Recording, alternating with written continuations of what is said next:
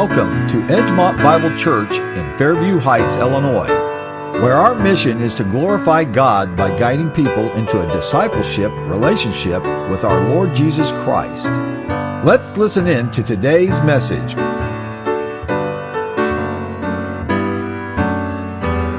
Keith Green wrote a song uh, early 1980s. A song most of us know uh, partially. It's a song called "Oh Lord, You're Beautiful," and I spelt it wrong on the uh, outline. It's Y O U apostrophe R E. okay. What most of you don't know is there's actually four verses. If you were to go on Song Select or find it in one of our praise books, you're going to find two verses. And these two verses are nice. Let, let, let me just read them for you. Oh Lord, you're beautiful. Your face is all I seek. And when your eyes are on this child, your grace abounds to me. That's verse 1. Verse 4, or actually verse 2 for most of us. Uh, o Lord, please light the fire that once burned bright and clear. Replace the lamp of my first love that burns with holy fear. Now, uh, there's also a bridge. I want to take your word and shine it all around. First, help me just to live it, Lord. And when I'm doing well, help me to never seek a crown, for my reward is giving glory to you. Now, the, the difficulty is, is there's a verse 2 and there's a verse 3. And as you see verse 2 and 3, 4 all of a sudden makes a little bit more sense. Let me read verse 2 for you. O Lord, my body's tired, but you keep reminding me of many holy, tireless men who spilt their blood for thee. Verse 3. At, this point, the bridge comes in. Verse 3 O Lord, my faith is small, and I need a touch from you. Your book of books lies undisturbed, and the prayers for me too few. Now listen to verse 4 again. O, o Lord, please light the fire that once burned bright and clear. Replace the lamp of my first love that burns with holy fear. I want to take your word and shine it all around.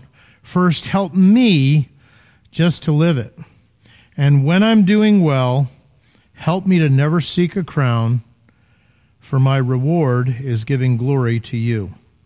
Now, not only were verses 2 and 3 eliminated from the copyrighted version, I don't even know if we can sing verses 2 and 3. I am giving Keith Green all the credit for these uh, words. You can see it on YouTube, okay? Uh, but uh, it's interesting, they changed some words in the song also.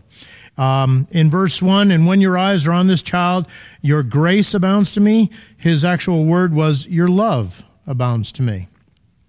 Now, I don't, I don't have a problem with that, but it is interesting because when you come to verse 5, which is just verse 1 repeated, he says, And uh, when your eyes are on this child, your faith abounds to me. Hmm, interesting. Uh, there are some other words uh, on the bridge. Help me to never seek a crown. He, he actually says, help me to never make a sound. Okay? Uh, and where it says, and when I'm doing well, it's if I'm doing well. Uh, when, I don't have a problem with well. We, we get it right sometimes, or when, okay? Uh, but he said, if I'm doing well, help me never make a sound, and then except to give all the glory to you, instead of, for my reward is giving glory to you. Um, why did they change the words? Or why did they eliminate the two verses? I think, I don't know their motives, but I think that we do not like to be reminded that we don't always got it going on, you know? We want people to think we've got it going on, that we're doing okay. And the problem with that is when we talk about walking worthy, if you're faking it till you make it, are you walking worthy? Yeah, no, you really aren't. So, within the teaching of the Word of God, not only do we have exhortation, encouragement to do a certain thing, we have admonition, we have reproof. As I, as I look at the possible future, the possible future, I don't know what's going to happen. I, I do know that the possible future is what's going to happen in the future. I just don't know if we're going to be here for it. Okay? But I, I look at scriptures like before the day of the Lord, now the day of the Lord is a broad term. Sometimes it refers to the second coming of Jesus Christ.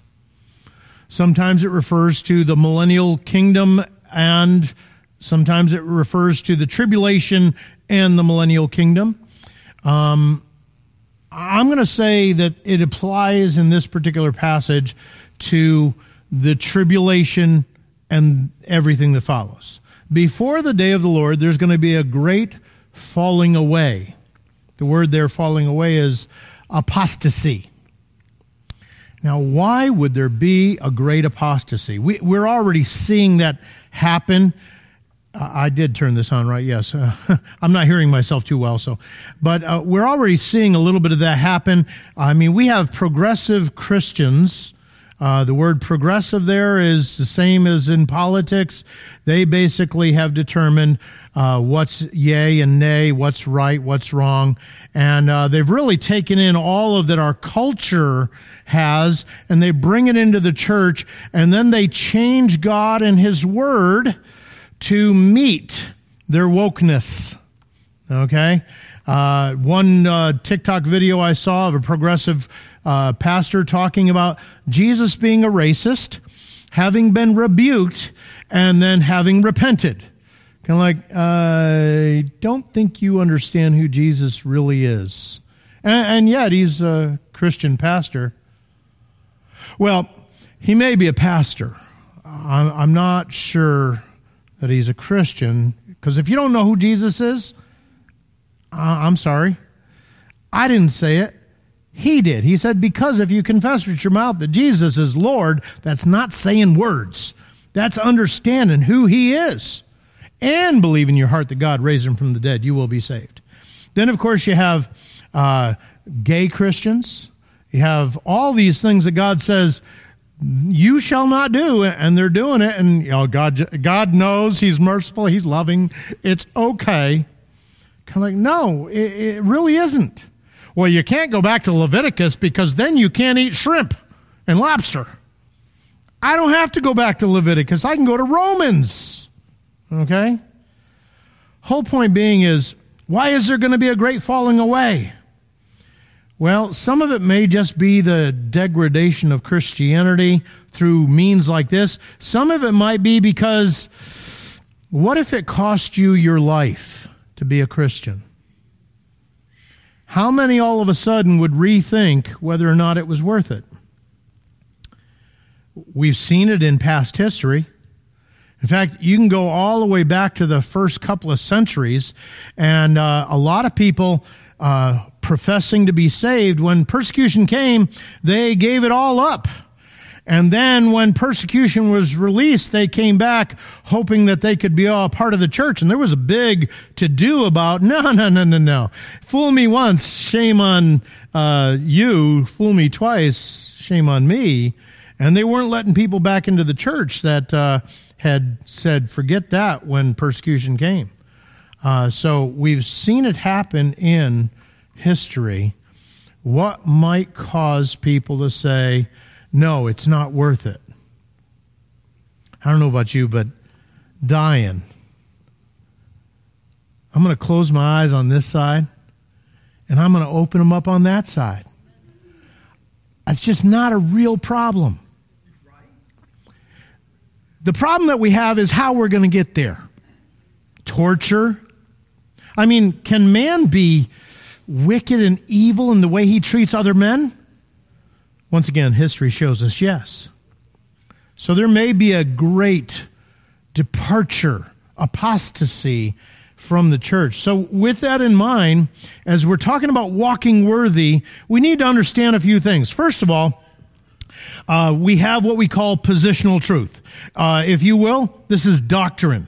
The Bible is profitable for doctrine, for teaching us what is true. Uh, doctrine is the true basis, or if you will, motive of practical application. That's your first underline there, just in case you weren't paying attention. Okay? Uh, positional truth or doctrine is the true basis or motive of practical application. In other words, the Bible says, thus, I believe thus, therefore my life should show that I believe thus. Uh, whenever the Jehovah's Witnesses stop by and visit you, they're going to want to go to James chapter 2, showing that a man is justified by works. Know your Bible well enough to know that Abraham believed God and it was credited to him for righteousness. He was somewhere around 75, 80 years of age. Genesis chapter 15. Genesis 22 if he was 75 back there in Genesis 15, Genesis 22 happens 40 years later. Isaac is probably an early teenager, maybe 15, maybe less. So it might be 37 years. Okay, give me a break. But he offers Isaac as the sacrifice, thus proving his faith was real. When did Abraham, to use New Testament terminology, get saved? Genesis 15. You believe truth, you act according to that truth. Now, notice 40 year difference in time. What does that tell me? That it takes time. I'm so glad that God puts that in there because there are those who would have you believe that you get saved and, well, pretty much going to do everything right and perfect from here on out. And having not done it that way, I'm trying to give hope to those of you that are still struggling. Okay? But when you believe truth, it will change your life. When you believe that Jesus is the Christ and that he died to pay for your sins, it will change your life, starting on the inside and working its way out. When you believe that something is wrong, you'll probably stop doing it. Now, for those of you that are still struggling, let's understand something. We're going to give you a little bit of grace because getting it through our thick skulls, our, not just yours, okay, takes time. We may understand a truth, but until it becomes your truth, yeah, you're going to be working on that for a little while. That's life. Okay?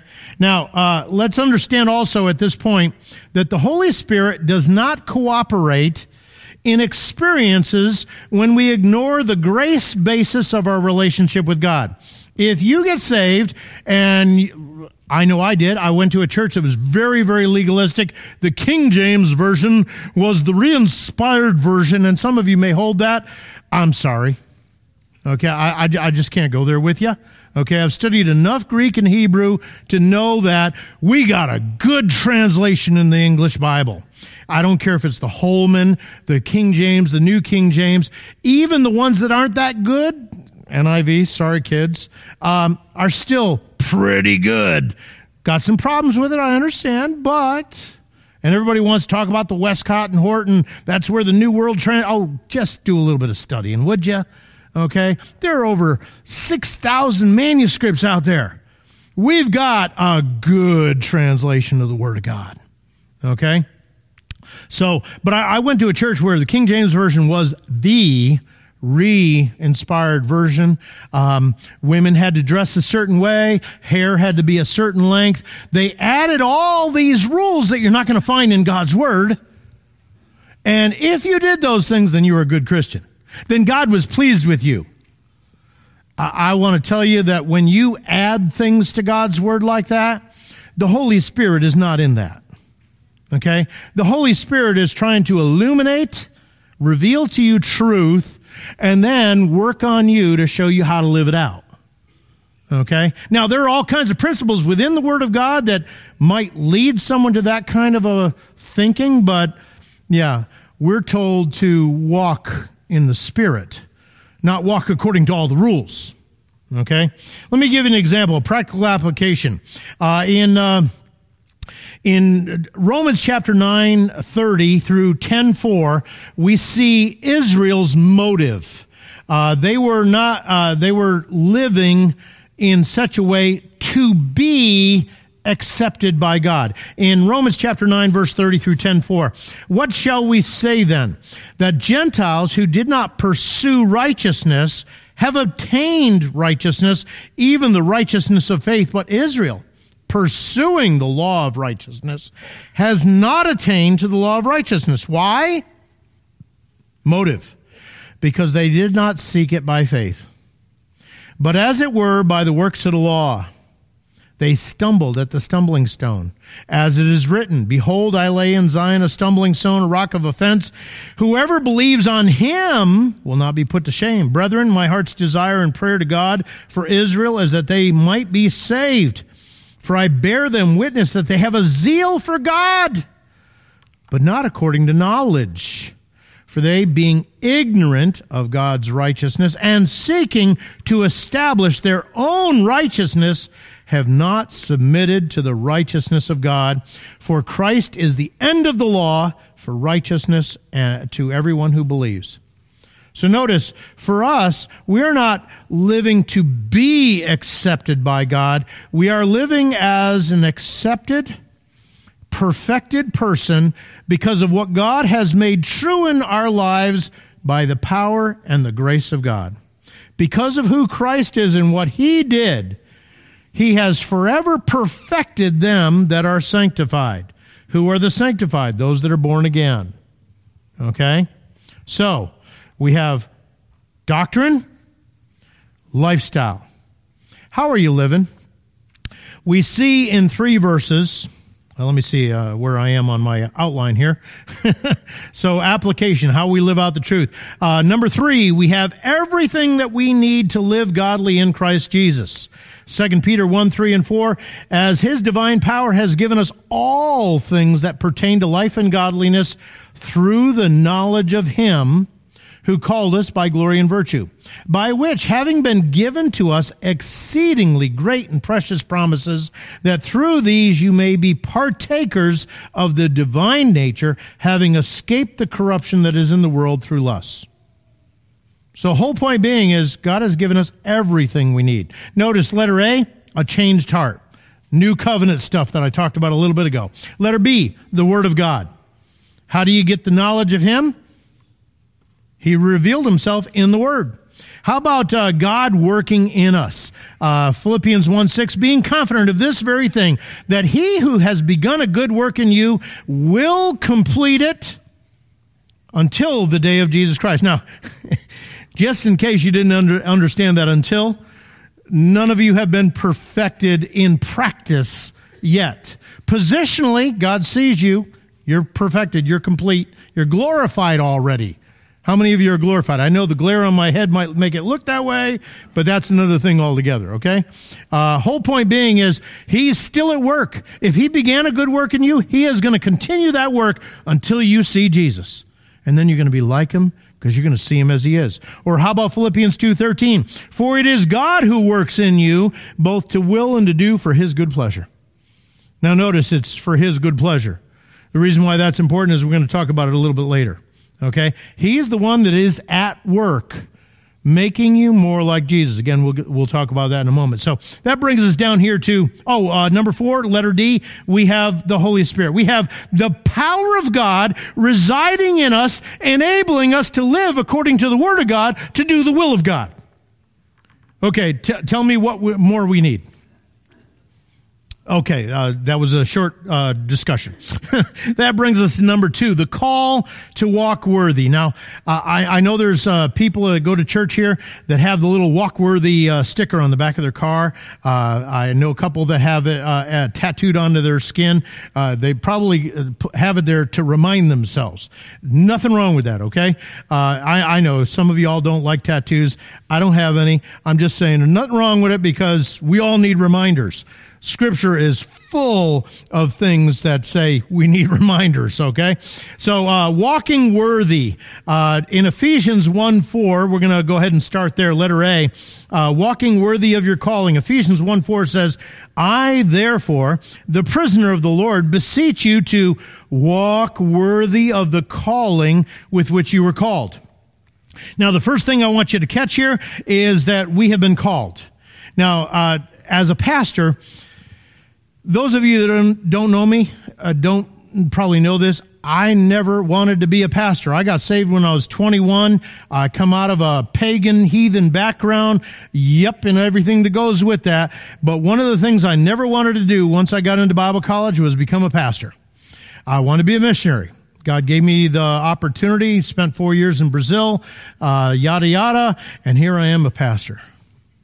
Now, there are a variety of reasons why I didn't want to be a pastor. One of them is I find people to be an absolute pain in the ear. I know I'm one of them, but uh, still, uh, yeah, I, I just never felt as though I was that, okay? And so when we talk about calling to the mission field, to the pastorate, uh, very often uh, no one knows what they're talking about. They, they all think they do, but uh, I I don't know about a calling to be a pastor. What I do know is every Christian is called. Okay? Now, there may be a general call out there that goes to anybody, but when we've heard the call, we answer. Okay? And why do we hear the call? Because God is so gracious to us. Okay? Uh, well, isn't He gracious to everybody else? Sure, He is. Just not in the same way. And, but as Christians, we have a call, not only for salvation, but for everything that goes with it as we'll see as we go along here. So um, we're to walk worthy. Now notice God counting us worthy and fulfilling the good pleasure of His goodness. Second Thessalonians 1.11 says, Therefore we also pray always for you that our God would count you worthy of His calling and fulfill all the good pleasure of His goodness and the work of uh, work of faith with power. Now, if you read that verse, we're praying that God would count you worthy. I don't know about you, but that sounds like they might not be. What you need to understand, once again, when we get back to the Greek and the Hebrew and the way it's written and all that kind of stuff, there is no question about whether or not they're worthy. So it is not questionable. Why? Well, Second Thessalonians 1 4 to 10. I'm only going to read a portion of that passage. So that we ourselves boast of you among the churches of God, for you, for your patience and faith in all your persecutions and tribulations that you endure, which is manifest evidence of the righteous judgment of God, that you may be counted worthy of the kingdom of God. Notice, Paul is saying, you're going through it, which just proves you're one of his. So later, when he's saying in this in the same passage that uh, I'm praying that God would count you worthy, he's not praying that maybe He's praying for them that they would get through these things and that it would be evident to all, and obviously God knows that they are worthy. So, uh, it is not questionable. Second of all, 1 Thessalonians 1 3 uh, also talks about this work of faith. Uh, uh, this is the same people Paul is writing the first letter here, remembering without ceasing your work of faith, labor of love, and patience of hope in our Lord Jesus Christ in the sight of God our Father. Whole point being is uh, back there in uh, the first passage there, we have Therefore, we also pray always that uh, for you that God would count you worthy of his calling and fulfill all the good pleasure of his goodness and the work of faith with power. It is God that is bringing about that work of faith in you. Why? Because if you're born again, you're a new creature. You've got a new spirit, a new heart, and that's gonna show itself. That's the work of faith. But he goes on to say, uh, with power. So notice uh, Luke 24 49 says, Behold, I send the promise of my Father upon you, but tarry in the city of Jerusalem until you are endued with power from on high. And what do we know happened? About 10 days later, Holy Spirit comes upon them, and they are endued with power. When you got saved, you were baptized by the Spirit of God into the body of Christ and sealed there until the day of redemption, at which point the Holy Spirit moved inside of you, and now you are endued with power. What for? So that you might walk worthy. Okay? As we go on in our uh, outline here, notice God's salvation includes the calling in 2 Timothy 1 9, who has saved us and called us with a holy calling, not according to our works, but according to his own purpose and grace, which was given to us in Christ Jesus before time began. Now, as I read that verse, what are the things that stick out? Well, first of all, it is not according to works, but his own purpose. What is God's purpose in your life if you're born again? Well, Romans 8, 28 and 29 tell us, and we know that all things work together for good for those who love God, for those who are called, the called according to his purpose, for whom he foreknew, he also predestined to be conformed to the image of his son, that he might be the firstborn among many brethren. Now, I have five children. Uh, I would say, as of even a few years ago, our oldest daughter, when she stands next to mom and they go someplace public, people ask them, Are you sisters? Which I'm going, 60, uh, you know, 35. Come on, you, you can't see that. No offense intended, honey. uh, whole point being is there, there's a similarity. When, when people look at my boys, they go, Wow, there's little Al well, actually, little Al is about that tall. Okay, uh, he he walks like me. He he jokes like me, and and then the other two. Well, Daniel, we're not sure who he belongs to because he doesn't look like anybody. In fact, I've been told he has absolutely no Osden DNA in him, uh, but uh, just Sherman DNA. Uh, but Jonathan, obviously, again, uh, kind of looks like his dad. And w- what does God want? He wants a bunch of children that look just like Jesus. And so he is doing the work to make us look like Jesus. Okay? That's part of your calling. It comes with your salvation.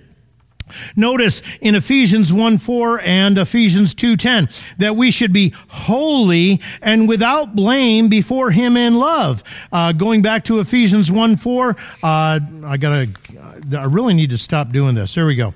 Uh, Therefore, I, a prisoner of the Lord, beseech you to walk worthy of the calling with which you were called. Uh, Ephesians 2 10, uh, we are his workmanship, created in Christ Jesus unto good works, which God hath pre- pre- prepared beforehand.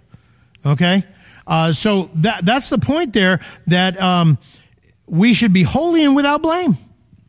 Okay? Not only that, but notice uh, His grace. Not only His purpose, but His grace. It is active in our lives before salvation. Uh, Galatians uh, 1 uh, 15 says, But when it pleased God, who separated me from my mother's womb and called me through grace.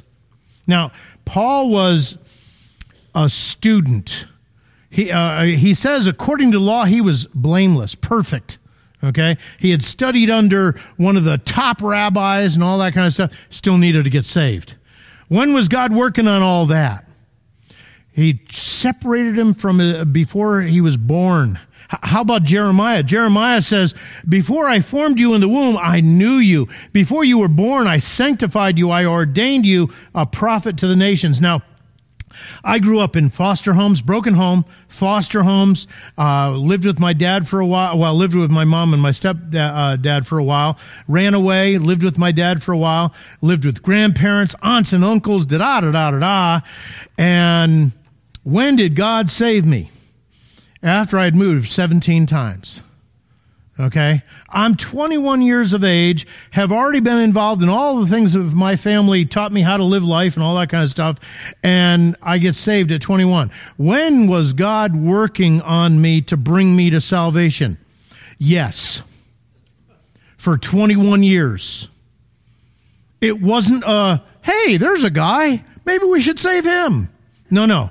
This is all part of his plan. And he was using all of that brokenness to make me look for love.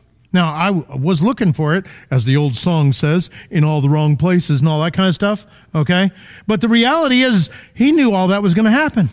He was bringing me to the right place. So when I saw it, there, there is nothing else I want, okay? Uh, that kind of a thing. But uh, yeah, he, he uh, is doing this even before uh, our salvation. Why is he doing this? Uh, notice his work makes us acceptable to the praise of the glory of his grace by which he made us accepted in the beloved, or in Christ alone, if you will. In him we have redemption through his blood, the forgiveness of sins according to, not out of, according to the riches of his grace. How rich are, is his grace? It is rich. So, how much grace did you need? As much as you needed, you got. My wife was saved at 10 years of age, raised in a relatively uh, sheltered environment, uh, being saved from sin. I was saved after a lot of sin. So I was saved out of sin. God's grace was sufficient for both. Isn't that great? He's made us accepted. That is all that's included in our salvation. And notice, when did he do it? Before time began. Titus 1 2 says, in hope of eternal life, which God, who cannot lie, promised before time began. So, whole point being is, we're to walk worthy of his calling, and yet, our calling is part of our salvation, it's part of our sanctification, and God is the one that's doing all the work. And all we need to do is walk with him. Now, if you're not fully uh, convinced yet, let's look at Colossians 1:10. Colossians 1:10 says that you may walk worthy of the Lord, fully pleasing him, being fruitful in every good work and increasing in the knowledge of God. So notice letter B, fully pleasing him. What do you got to do to fully please him? You know, we, we talk about someday when I stand before the judgment seat of Christ, I'm hoping that I'm going to hear, well done, thou good and faithful servant.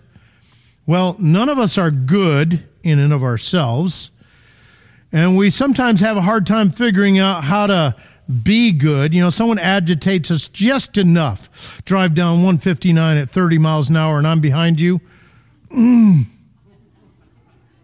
Don't understand it. Can I tell you that God is at work in me, developing patience? My wife says, You just need more patience. And I say, I'm not a doctor. I don't need patience. She goes, You don't know how to spell. so, if we're going to be fully pleasing to Him, this is what it looks like. We're going to be fruitful in every good work, and we're going to be increasing in the knowledge of God. Now, all of this is walking worthy of the Lord. So, first of all, fruitfulness. Being fruitful, letter A. Being fruitful. In Luke 8, 14 and 15, it says, Now the ones that fell among the thorns are those who, when they've heard, go out and are choked with cares, riches, and pleasures of life, and bring no fruit to maturity. But the ones that fell on the good ground are those who, having heard the word with a noble and good heart, keep it and bear fruit with patience. Now, most of you know the parable of the soils. You got four soils. Satan comes and takes away the seed in the one.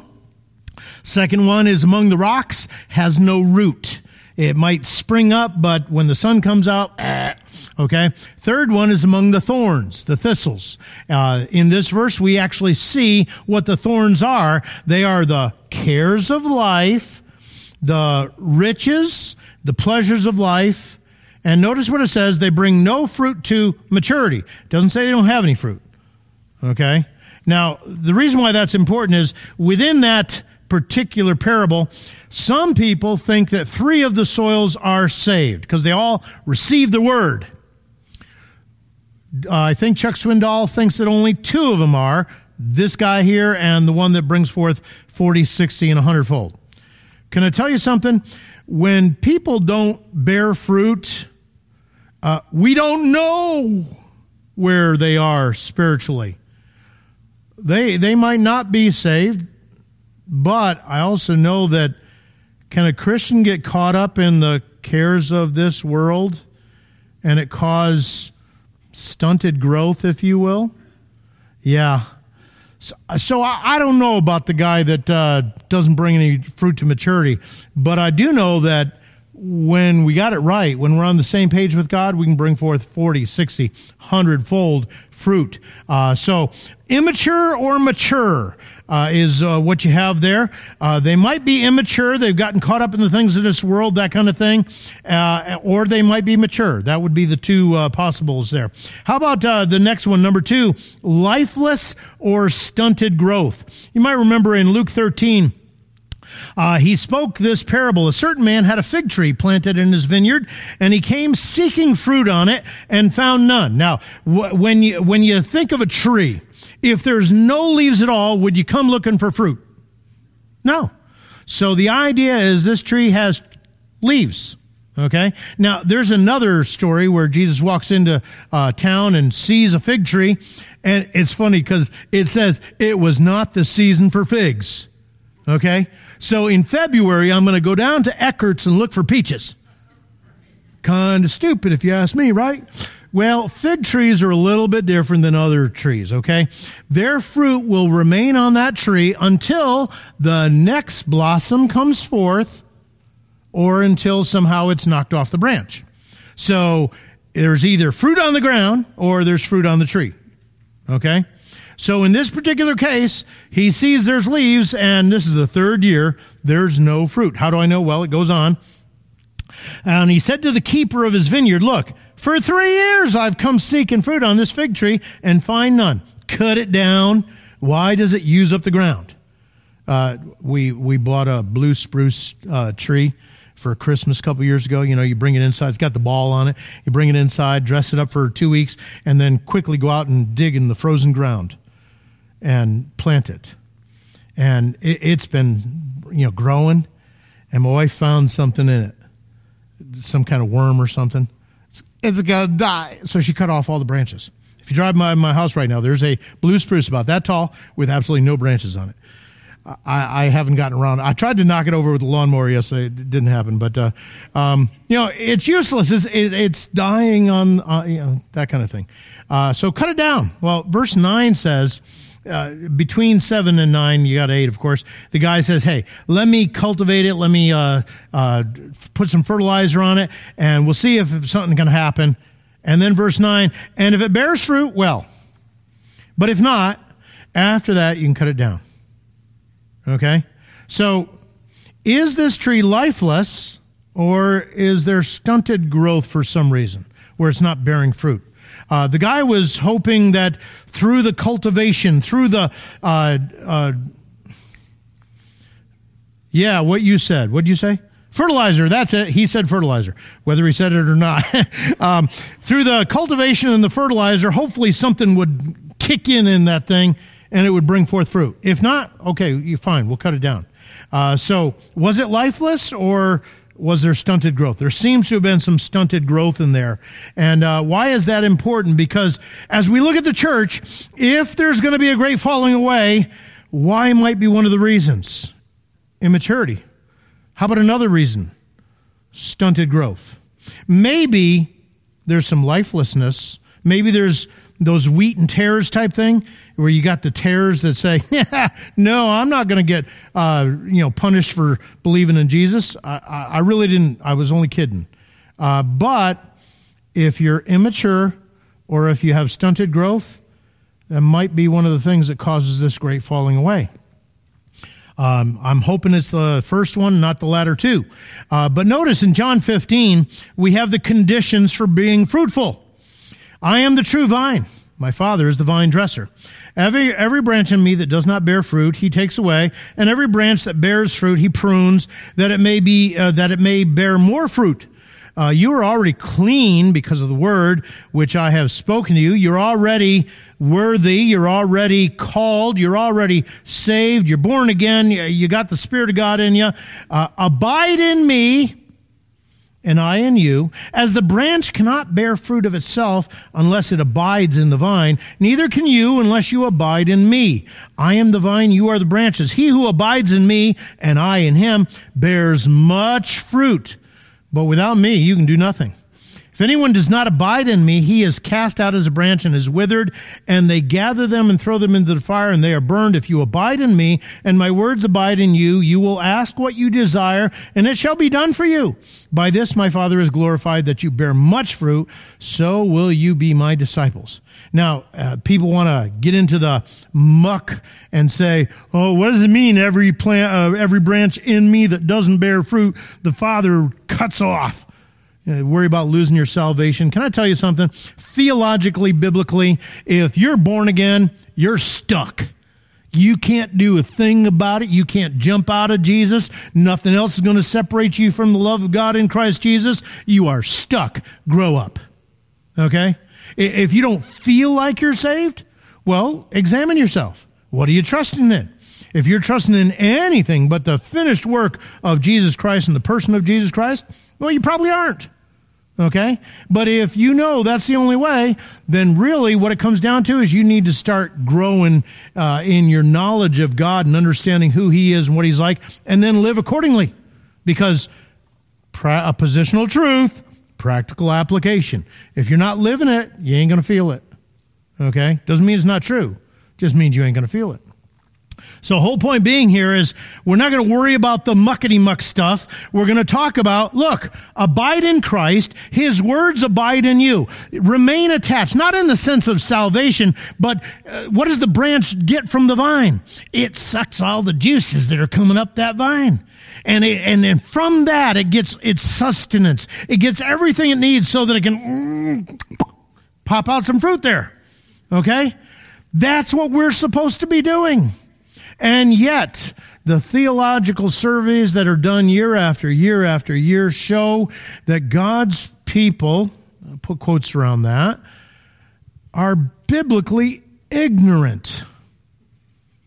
They've chosen to believe that which the Bible does not teach. There is no hell, is one of those things. A large percentage of evangelical Christians don't believe that there's a hell, and yet Jesus spoke about it four times more than heaven. Hmm, interesting. How about the devil? Not a little guy in a red suit, okay? Actively involved in tripping you up. But we don't even believe in spiritual warfare because I can handle life, and when I can't, then I'll call upon God. Eh. Try again. We need to abide. The idea is we're going to live with Him. I, I was uh, I do some training at the gym with a guy down the road. He's a born again believer, and uh, I can't remember what we were doing. It hurt, whatever it was, and uh, for for an hour, I'm working with this guy on some set of muscles, and uh, I'm talking to him about Jesus talking about sermon that I preached the night before, the series that I'm involved in, and things like that, and talking about Jesus for an hour. Why? Well, we were having a good discussion. We were seeing how it worked out in people's lives, and Jesus happens to be important to us. So we were talking about him. Okay? That's life for us if you're abiding.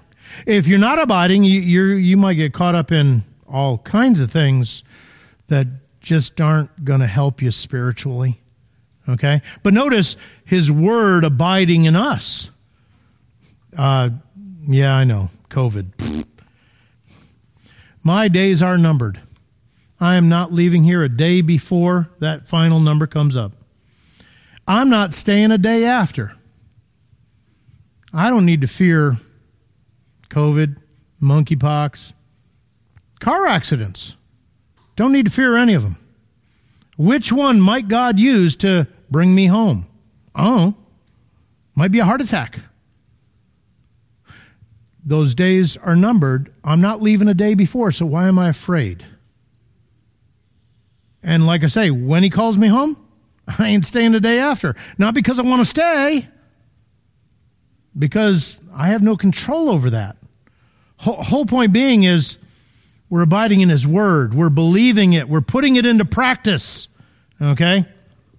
So the conditions, that's the conditions of bearing fruit. How about, uh, notice, being fruitful is part of salvation. In Romans chapter 6, uh, verse 22, uh, it says, if I can find that page, there it is. Um, well, maybe it is. I, I can't find it now. oh, where are we? I don't know. I got these out of order apparently. Uh, Romans chapter 6, verse 22. There it is. But now, having been set free from sin and having become slaves of God, you have your fruit to holiness and the end, everlasting life. How about Romans 7 4? Therefore, my brethren, you also have become dead to the law through the body of Christ, that you may be married to another, to him who was raised from the dead, that we should bear fruit to God. So, bearing fruit is part of salvation.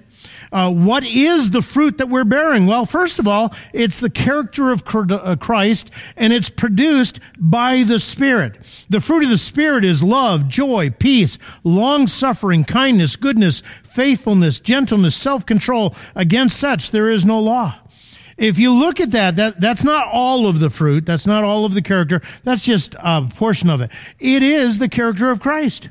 Uh, Roman, uh, Ephesians 5 9, for the fruit of the Spirit is in all goodness, righteousness, and truth. Who claimed to be the truth? Jesus. Okay?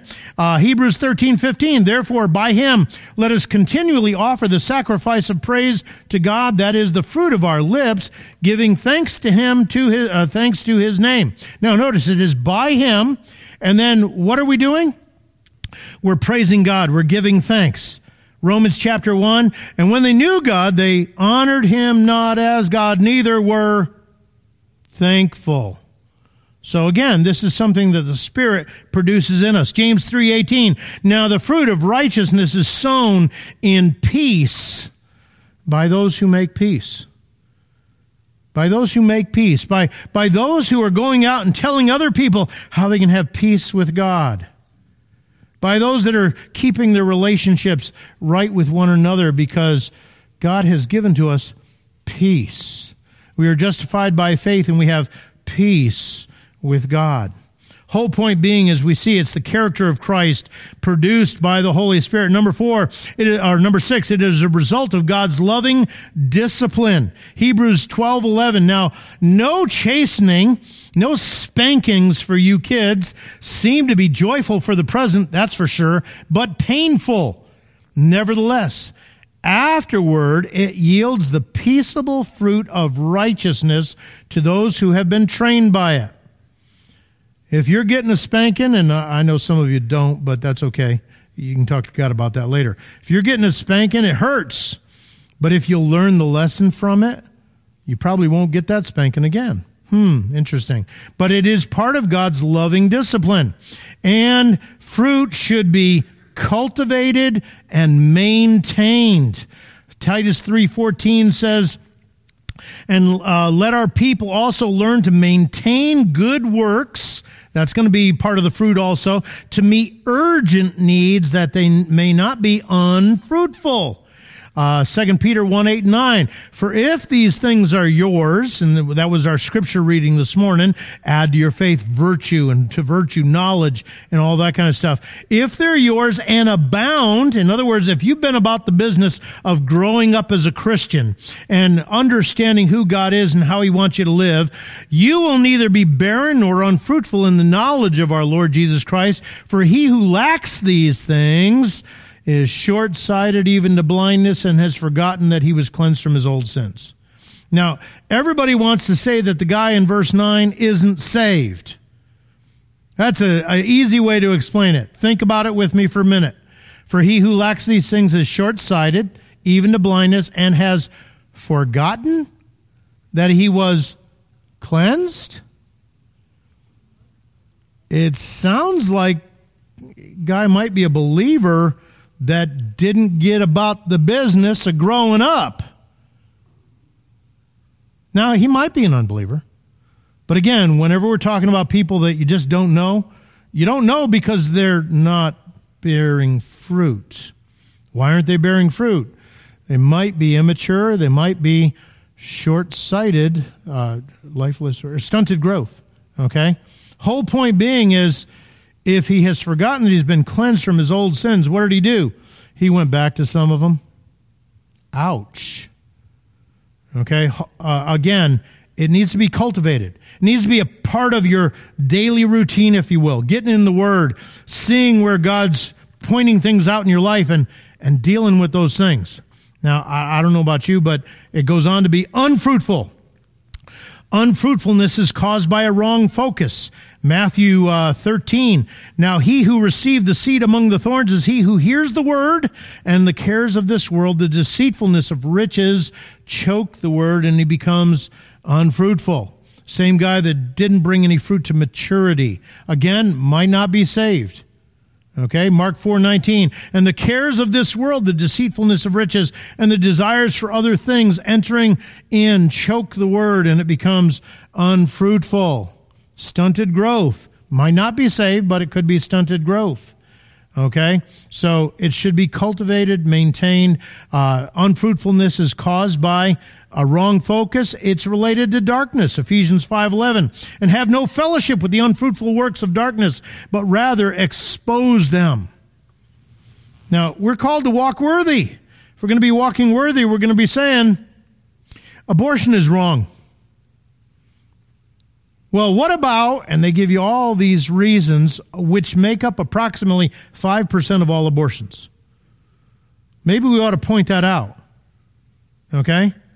You may fall on one side or the other within that 5%. I'm going to let you and God figure that one out. I know what I believe, okay? The, the reality is, is 95% of abortions in this country have nothing to do with those whatabouts. It's just a form of birth control. That's all it is.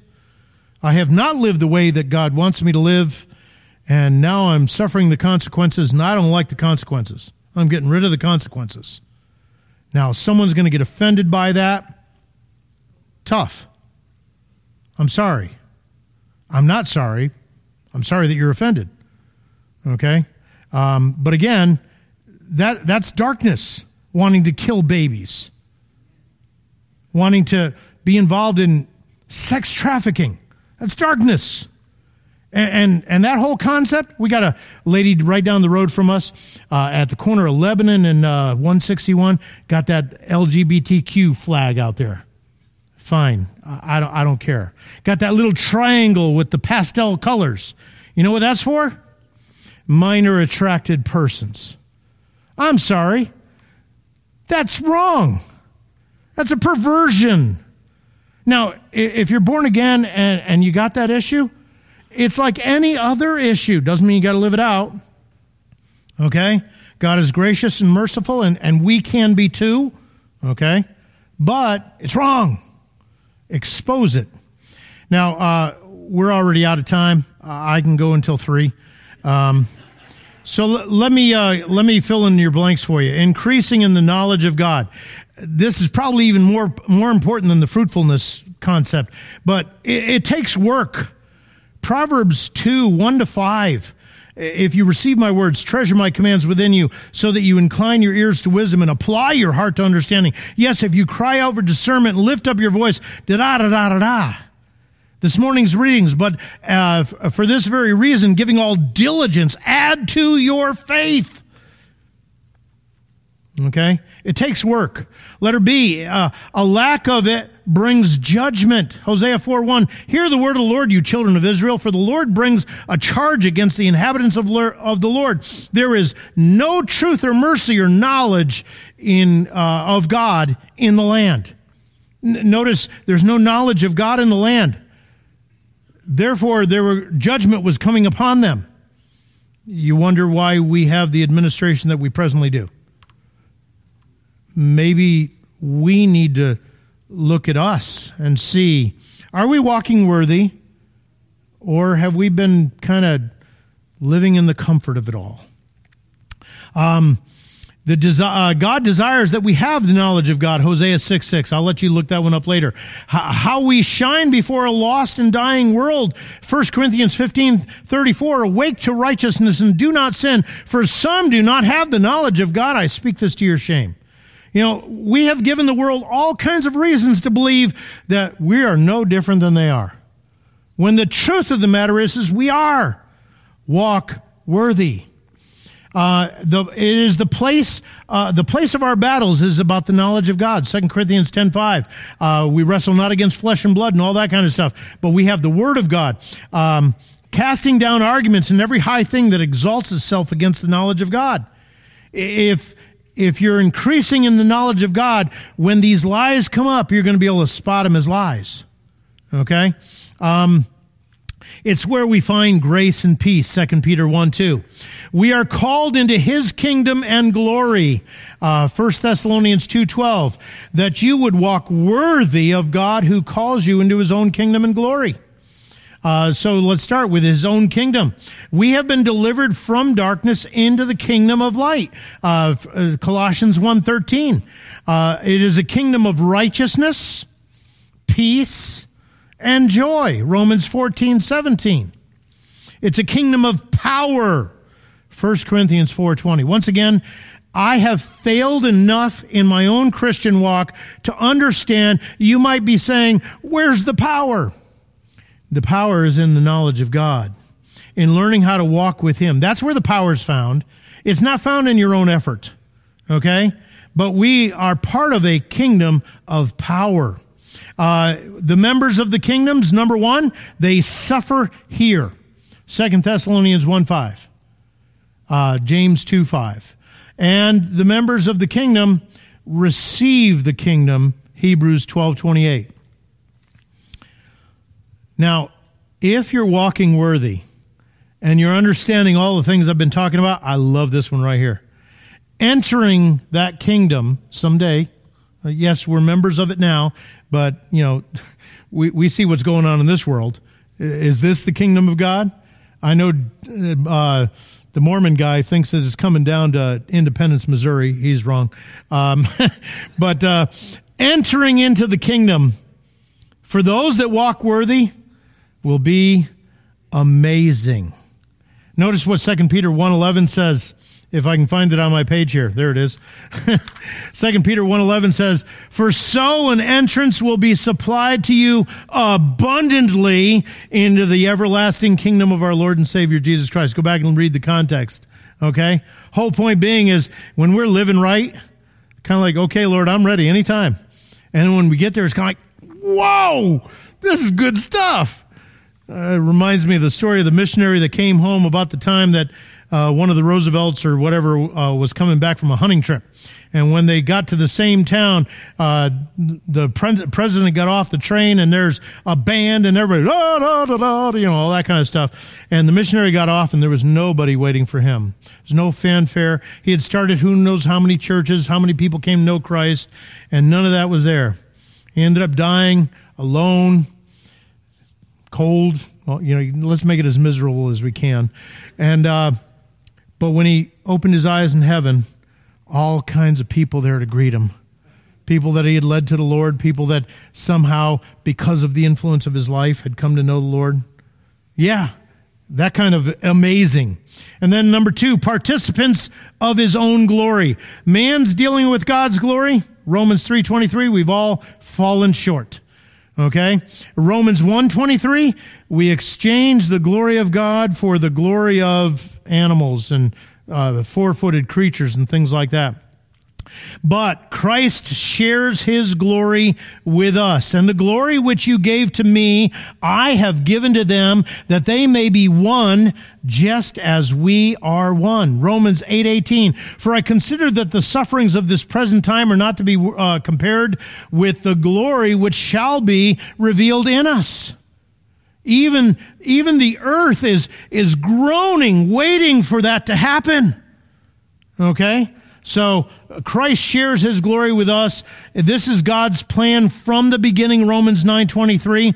Progressively, it happens in sanctification. I remember going out to dinner with uh, Bobby and uh, George Langston, uh, went out to Culver's or someplace like that, and she goes, "You know, when you first came here, I, I wasn't too impressed." Bobby tells the truth, okay? But as I've watched God work in your life and as you've grown, kind of like, okay, it's neat to see the change, okay? Uh, th- that's the idea. It happens progressively in uh, sanctification. Through God's word, 2 Corinthians 3.18, we're looking into the mirror of his word. We're seeing the glory of Christ. Uh, and then through trials. I don't know about you, but they should have told me about trials before I got saved. I probably wouldn't have. No, no, that's not true. Um, trials is what God uses to change us, to make us into the image or the glory of his son. And then notice it fully comes with the resurrection. Our, this body is sown in dishonor. It is raised in glory. It is sown in weakness. It is raised in power. Now, with all that's been said, what's the conclusion? God has done everything. He's given you everything you need to walk worthy. Where we fail, we fail because of our own shortcomings. He's called us to walk worthy. How are you doing? Do you need to do something, change something so that you can show forth that glory just a little bit more? If you do, now is the time to commit yourself to doing it. Because you're going to leave here, you're going to go home and you're going to roast a steak or, or whatever you do with it, and you're going to get caught up in life again. And that's all meant to stunt your growth, to get your attention off of. So commit yourself to do, doing something about it, and then find someone that'll do it with you. Uh, I meet with a couple of people a week where it's kind of like a discipleship thing. It's not that I'm so much better than they are or anything like that. We just talk about life. Yeah, we're going through books and stuff like that, but we talk about how it applies to life because we're all living it. Sometimes we fail, and sometimes we have to admit that to one another. But that's what it's all about. Young ladies, there's a young lady right over here with uh, whiter hair than you have.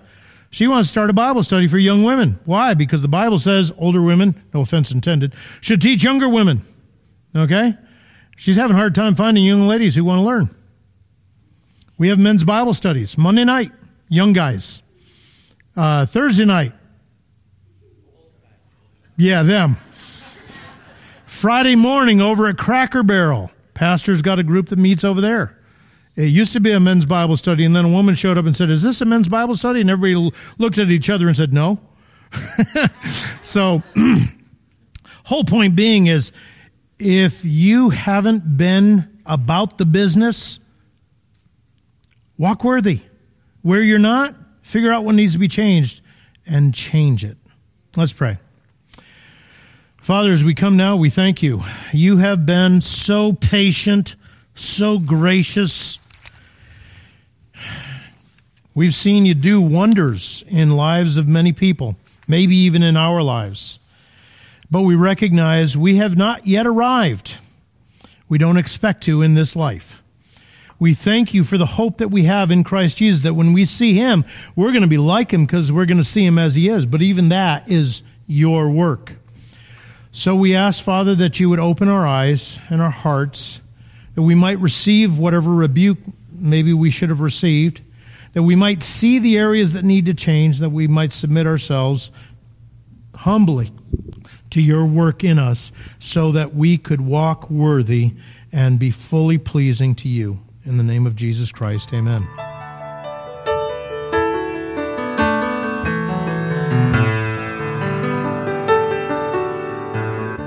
You know, that new covenant thing, God has written His law in our hearts. He's given us a new heart, a new spirit.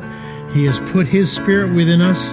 And according to Ezekiel, He causes us to walk in His ways. He gives us the desire to honor and glorify Him. And when He talks about walking worthy, I believe if you're here today and you're born again, you want to. Listen to Him Submit yourself to Him. Get into His Word and learn the things you need to learn. And you will walk worthy. We hope God has encouraged you with today's message. Thank you for joining us at the Edgemont Bible Church. We'd love to have you visit us if you're ever in the area. For directions, more information, or to support the ministry of Edgemont Bible Church, please go to our website at edgemontbiblechurch.org. That's Edgemont Bible Church, all one word, .org. You can also follow us on Facebook at Edgemont Bible Church, where the Sunday morning message is broadcast live.